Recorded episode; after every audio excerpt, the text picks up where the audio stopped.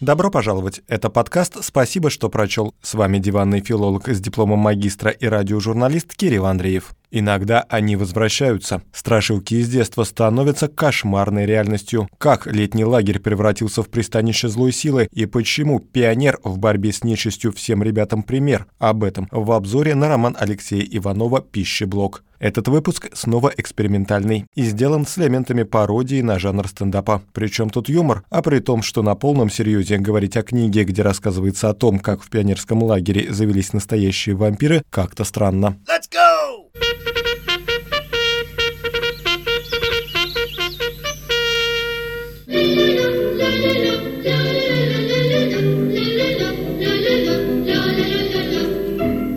Всем здравствуйте, привет-привет, как настроение? Это летняя смена в лагере с говорящим названием «Бури-вестник». Бури-вестник. Вестник бури. Не ласточка, не альбатрос и даже не какой-нибудь. Петух гамбургский. Нет, буревестник. Разве в лагере с таким названием может случиться что-то плохое? Разве могут быть там вампиры? Нет, конечно. Да в любом лагере есть вампиры. Три смены, целиком состоящие из малолетних вампиров, распределенных по отрядам. Весь учебный год пили кровь у учителей, а теперь, летом, будут сосать ее из вожатых. А похлопайте те, кто в детстве был в лагере. О, много нас. Вот эти все темы, да? Намазать зубной пастой спящего соседа, влюбиться в вожатую и спеть песню в королевскую ночь у большого костра. Романтикой, традициями детских лагерей, которые не сильно изменились со времен пионерии, буквально пронизана эта книга.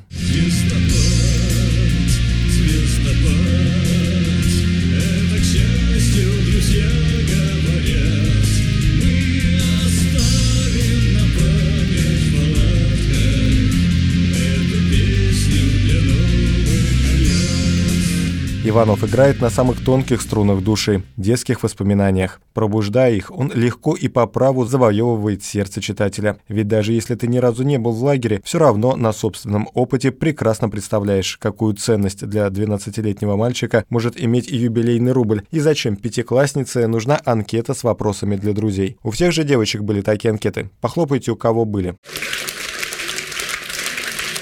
Эти тетради с вопросами типа «Какой твой любимый цвет?», «Какую музыку ты слушаешь?», «Что ты сделал для хип-хопа в свои годы?».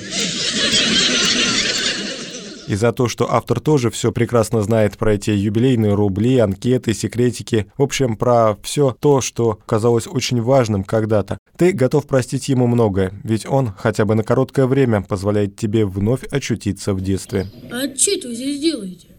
А? Но внезапно в размеренную жизнь ребят и вожатых с кружками, влюбленностью и отмирающим пионерским символизмом вырывается мистика.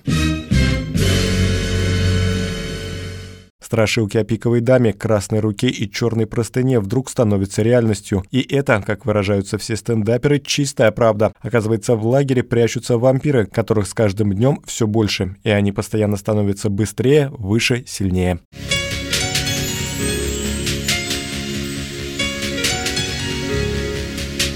Борьба с кровососами происходит под аккомпанемент репортажей об Олимпиаде. На дворе 1980 год, и вся страна замерла у экранов телевизоров. Уважаемый господин президент Международного Олимпийского комитета, спортсмены мира, уважаемые гости, товарищи, я объявляю Олимпийские игры 1980 года открытыми. Параллельно со спортивными схватками на территории лагеря разворачивается своя тайная битва, где победа, добытая потом и в прямом смысле слова кровью, означает жизнь. Как важно тренерам суметь найти тонкие нити единства. Итого, наверное, 6 звезд из 10. И рад бы дать больше, но не могу.